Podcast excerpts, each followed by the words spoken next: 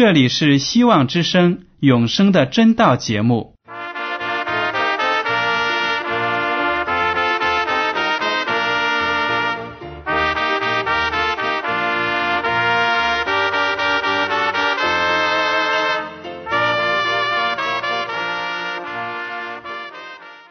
亲爱的听众朋友们，你们好，我是艾德，很高兴今天能和你们在永生的真道这个栏目中见面。耶稣说：“听上帝的话语，并且遵守的人是最有福气的。”所以，艾德现在能够通过电波和你们分享上帝的教导，感到十分快乐。我也希望众位弟兄姐妹。还有那些正在寻求真道的朋友们，也能够珍惜这段时光。大家不妨在手边准备好纸和笔，将今天讲到的要点和经文章节做些记录，以便过后自己再亲自查考圣经。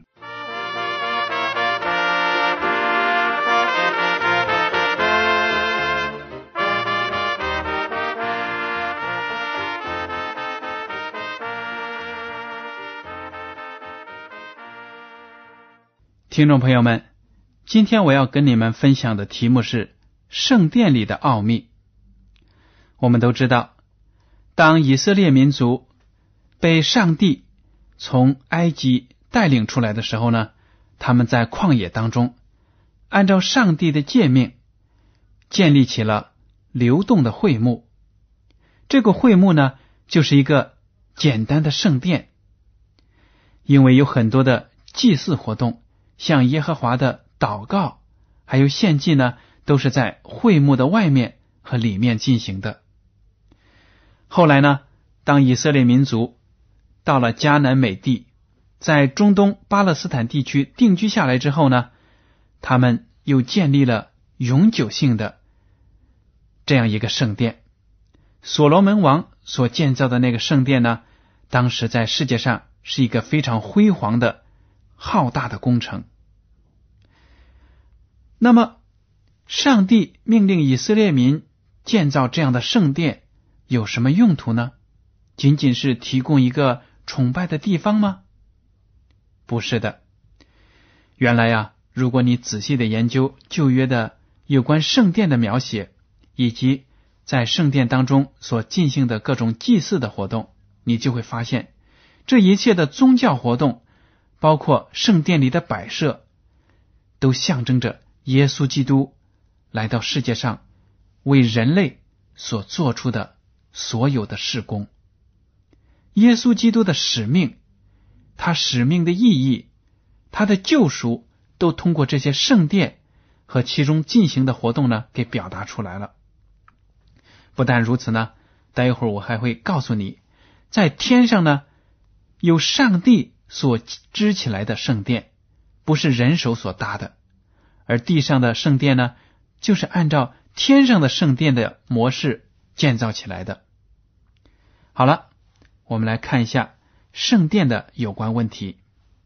第一个，地上的圣所是什么时候造的呢？目的是什么？样式如何呢？出埃及记第二十五章一到七节。耶和华小谕摩西说：“你告诉以色列人，当为我送礼物来。凡甘心乐意的，你们就可以收下归我。所要收的礼物就是金银铜、蓝色、紫色、朱红色线、细麻、山羊毛、染红的公羊皮、海狗皮、皂荚木、点灯的油，并做膏油。”和香的香料，红玛瑙与别样的宝石，可以镶嵌在以夫德和胸牌上。出埃及记第二十五章八到九节，我们接着读：又当为我造圣所，使我可以住在他们中间；制造帐幕和其中的一切器具，都要照我所指示你的样式。从这里呢，就看得出圣所的样式。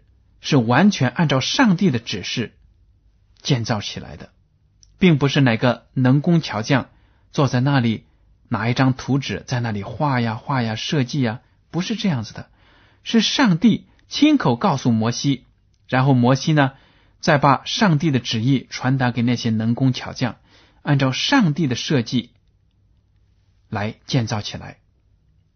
耶和华上帝呢，让以色列民收集好了用来建造这个圣所的各种的原料，包括金银铜，各种样的高贵的动物的皮呀。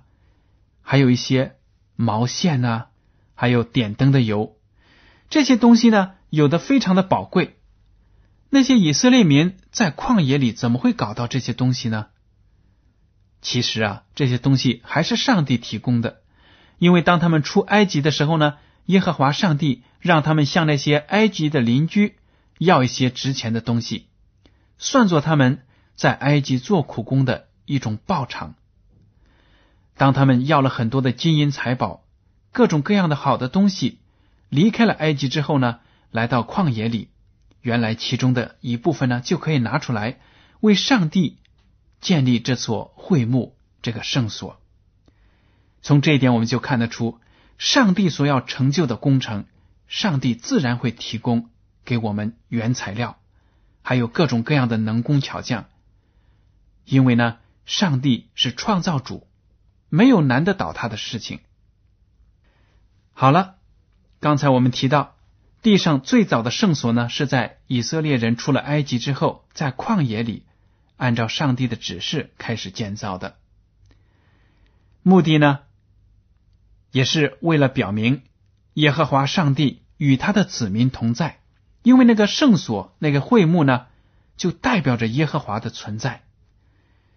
而且上帝说：“我愿意跟你们住在一起，在你们当中。”同样，我们现在，上帝呢也想跟我们这些基督徒同在，每天都愿意在我们的身旁保佑我们、带领我们。好了，有了圣殿，当然还会有祭司，因为祭司呢是上帝特别拣选的一种人，让他专职在会幕里面侍奉上帝。而且呢，为其他的百姓服务。出埃及记第二十九章二十九到三十节这样说：亚伦的圣衣要留给他的子孙，可以穿着受膏，又穿着承接圣职。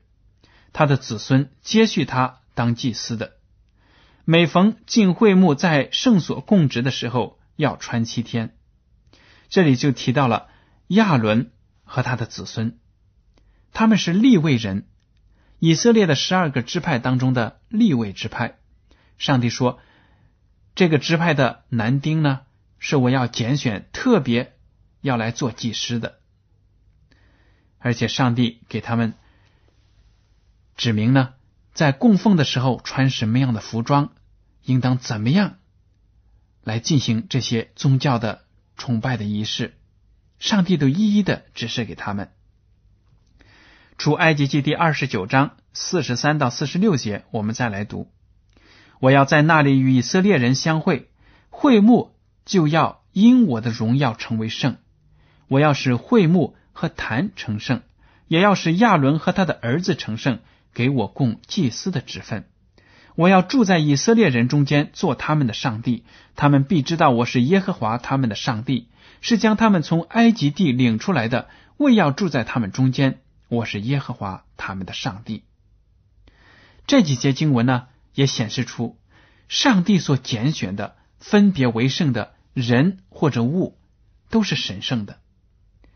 亚伦和他的子孙立位人被上帝分别出来，成为圣洁，并不是因为他们了不起，他们有特别的才能，不是这样的，是因为上帝呢爱他们。拣选了他们。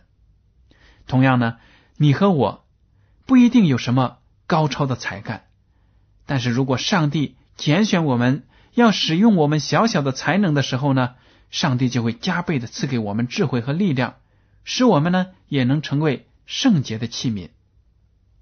所以大家不必因为自己没有什么特殊的才能而感到自卑，这样呢是没有用的，也是没有必要的。上帝在这里又一次证明了他愿意与他拣选的人同在，愿意保护他们，带领他们。好了，刚才呢，我们简单的看了地上的圣所，它制造的时候样式。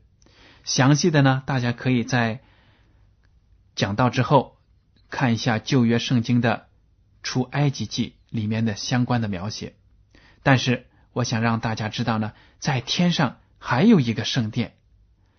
在新约的希伯来书第八章一到五节这样说：我们所讲的是。其中第一要紧的，就是我们有这样的大祭司，已经坐在天上至大者宝座的右边，在圣所，就是真帐幕里做执事。这帐幕是主所知的，不是人所知的。凡大祭司都是为献礼物和祭物设立的，所以这位大祭司也必须有所献的。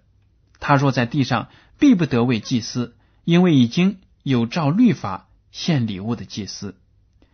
他们供奉的是本是天上事的形状和影像，正如摩西将要造帐幕的时候，蒙上帝警戒他说：“你要谨慎，做各样的物件，都要照着在山上指示你的样式。”这里呢，就提到了我们在天上也有一位大祭司，已经坐在天上至大者宝座的右边，在圣所，就是真帐幕里做执事。这个账目呢是主所知的，不是人所知的。既然天上的圣所是真账目，那么在地上的呢？当然，我们不能说是假账目，只能说呢，它是真账目的一个复制品，是象征的，有代表意义的。所以呢，我们大家在研究地上的圣所的时候呢，不要忘了抬头看到天上的圣所，而且那里。有一位伟大的祭司，这位祭司是谁呢？对了，就是耶稣基督。耶稣基督在地上成就了救赎人类的大功，升天之后呢，就在天上的圣所里，在那里为你和我带祷。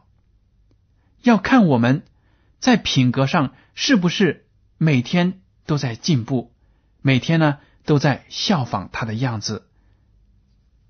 好了，我们接下来看一看地上的圣所和天上的圣所有什么样的对比。希伯来书第九章第一节到第十节，我们先来看一下。原来前约有礼拜的条例和属世界的圣幕，因为有预备的帐幕，头一层叫做圣所，里面有灯台、桌子和陈设饼。这里呢，就先描写到。地上的圣所，地上的圣所呢，里面有灯台、桌子、陈设饼这三样东西呢，都有象征的意义。灯台发光的，象征着上帝的真理，也象征着耶稣基督，因为耶稣基督呢，就是世界的光。桌子上还摆着陈设饼，而且呢，根据犹太人的传统。虽然圣经中没有列出，这个桌子上不但有陈设饼，还有葡萄汁，纯正的葡萄汁。无教的饼和葡萄汁，在现今的基督教会里面呢，在圣餐礼当中都象征着耶稣基督的身体和他的宝血。而在旧约的时代呢，就已经有了无酵饼，还有葡萄汁，就放在圣所的桌子上，表示呢，耶稣基督。将要为人类献出自己的身体，还有流出自己的血。从这一点就看得出，旧约和新约是紧密的相连在一起的。好了，进了圣所，还有一层更神秘、更神圣的地方，也就是希伯来书第九章第三节描写的第二幔子后，又有一层帐幕，叫做至圣所。简单的讲一下呢，这个至圣所在地上呢，那些以色列民族的祭司、大祭司只能在每一年呢进去一次，平时连大祭司都不可以进，因为里面有上帝的约柜，是非常非常神圣的地方。如果有任何的人擅自进入的话呢，都会被上帝的荣耀给击杀了。好，我们跳过几节来读希伯来书第九章第六节。这些物件既如此预备齐了，众祭司就常进头一层帐幕，行拜上帝的礼。至于第二层帐幕，唯有大祭司一年一次独自进去，没有不带着血为自己和百姓的过错献上。这里讲明带着血，什么血呢？对了，就是在外面杀羊杀牛这些牺牲的血。好，接下来我们来读第八节。圣灵用词指明，头一层帐幕仍存的时候，进入至圣所的路还未显明。那头一层账目做现今的一个表样，所献的礼物和祭物，就着良心说，都不能叫礼拜的人得以完全。这些事，连那饮食和诸般洗涤的规矩，都不过是属肉体的条令，命定到振兴的时候为止。这里就提到了旧约的祭祀的法律呢，非常的繁琐，有很多的规定，但是这些规定呢，都有非常深的属灵的意义，并不是上帝信口开河、随随便便的要求人这样做，而是呢，每一样的洗涤。每一项的宗教活动呢，都代表着耶稣基督的牺牲和他为人类要成就的大功。好了，我们来看第十一节到十五节。但现在基督已经来到，做了将来美事的大祭司，经过那更大更全备的账目，不是人手所造，也不是属乎这世界的，并且不用山羊和牛犊的血，乃用自己的血。只一次进入圣所，成了永远赎罪的事。若山羊和公牛的血，并母牛犊的灰撒在不洁的人身上，尚且叫人成圣，身体洁净，何况基督借着永远的灵，将自己无瑕无疵献给上帝，他的血岂不更能洗净你们的心，除去你们的死刑，使你们侍奉那永生上帝吗？为此，他做了新约的中保。既然受死。赎了人在前约之时所犯的罪过，便叫蒙召之人得着所应许永远的产业。这里呢，就描写到耶稣基督他的献身，他的牺牲，在旧约当中是有什么来代表的？我们已经提到了，在旧约的圣殿里所进行的那些宗教仪式呢，都象征着耶稣基督将来要。经历的，后来呢？耶稣基督真的道成了肉身，生成了一个婴孩，来到以色列人当中，而且呢，像你和我一样生活。最后呢，他有三年半的时间公开的传道，后来就被钉死在十字架上。他就是上帝无瑕疵的羔羊，而以色列民呢，为了赎罪，就是在圣所里。在那祭坛上献上无瑕疵的羔羊，这个羔羊预表着耶稣基督。上帝呢，并不真是喜悦看到有无罪的羔羊被杀，而是呢，上帝要通过这血淋淋的仪式来告诫人们，犯罪是有代价的，犯罪后的代价就是死亡。所以。当那些以色列民杀牛杀羊献祭的时候呢，都会想到弥赛亚要来拯救他们，来代替他们，顶替他们的罪过。好了，接下来我们来读希伯来书第九章二十三到二十八节。照着天上样式做的物件，必须用这些祭物去洁净；但那天上的本物，自然当用更美的祭物去洁净。因为基督并不是进了人手所造的圣所，这不过是真圣所的影像，乃是进了天堂，如今为我们显在上帝面前。也不是多次将自己献上，像那大祭司每年带着牛羊的血进入圣所。如果这样，他从创世以来就必多次受苦了。但如今在这末世显现一次，把自己献为祭，好除掉罪，按着定命。人人都有一死，死后且有审判。像这样，基督既然一次被献，担当了多人的罪，将来要向那等候他的人第二次显现，并与罪无关，乃是为拯救他们。这里呢，就清清楚楚的讲明了耶稣基督在天上的圣所里所做的事情。地上的圣所呢，要用牛羊的血来洁净，但是呢，耶稣基督用自己所流的宝血，就开辟了进入圣所、至圣所、天上的圣所、至圣所的道路。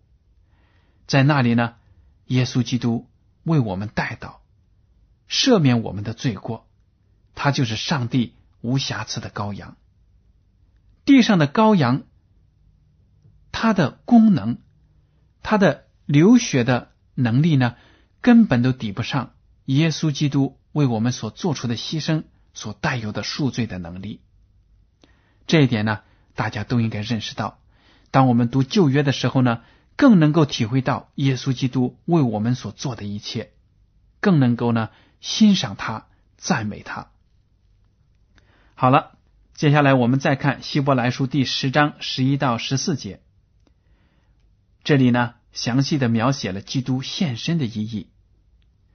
希伯来书第十章十一到十四节：凡祭司天天站着侍奉上帝，屡次献上一样的祭物，这祭物永不能除罪。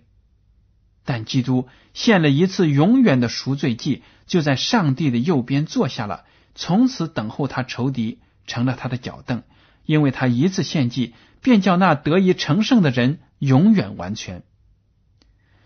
人犯了罪的时候，要忏悔，要有替罪的羊来得到上帝的赦免。当这个献祭的人。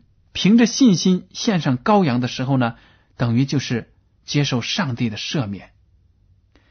但是呢，因为人的软弱，犯了错，每犯一次错都要杀羊来献祭，这就是羔羊他所流的血这个局限性。但是耶稣基督呢，因为一次的牺牲，就为世界上所有的罪过做了赎罪祭。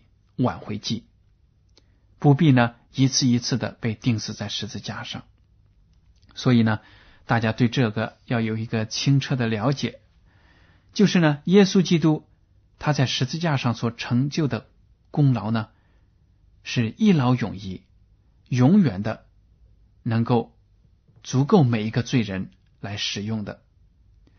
好，最后我们来看希伯来书第十章十九到二十三节。我们基督徒的盼望是什么呢？弟兄们，我们既因耶稣的血得以坦然进入至圣所，是借着他给我们开了一条又新又活的路，从幔子经过。这幔子就是他的身体。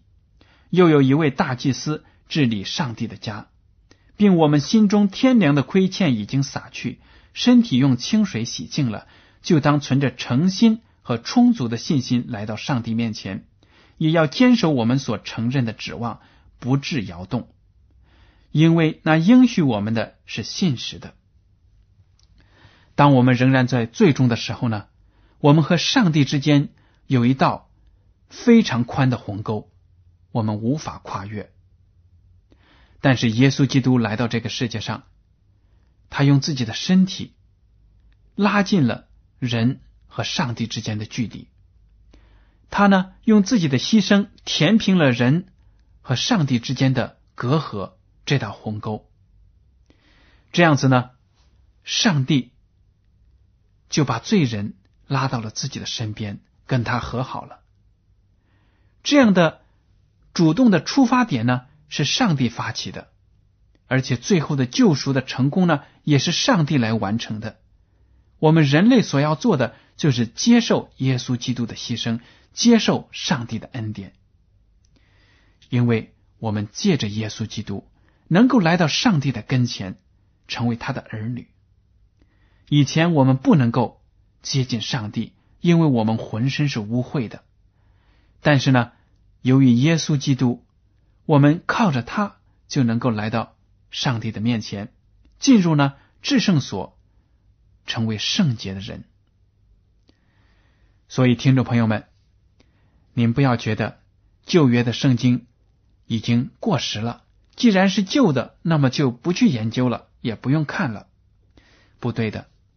如果对旧约没有了解的话呢，对耶稣基督他的使命记录在福音书中的，还有其他新约的书信当中的这些东西呢，就很难来了解。只有在旧约的基础上，我们才更能够明白新约它的意义。所以，我们不要在生活当中偏重新约部分的圣经。对旧约呢，也要认真的读，求圣灵开启我们的心来了解，然后呢，结合旧约的内容，更加的了解新约的意义、新约的内容。刚才我们讲的是圣殿里的奥秘，也许大家对圣殿呢还是没有很清晰的概念，我就建议大家认真的读一下《出埃及记》二十五章。看一看，在其后的章节里面，上帝怎么指示以色列人造圣殿，而且呢，详细的规定了在圣殿中应当怎样行动。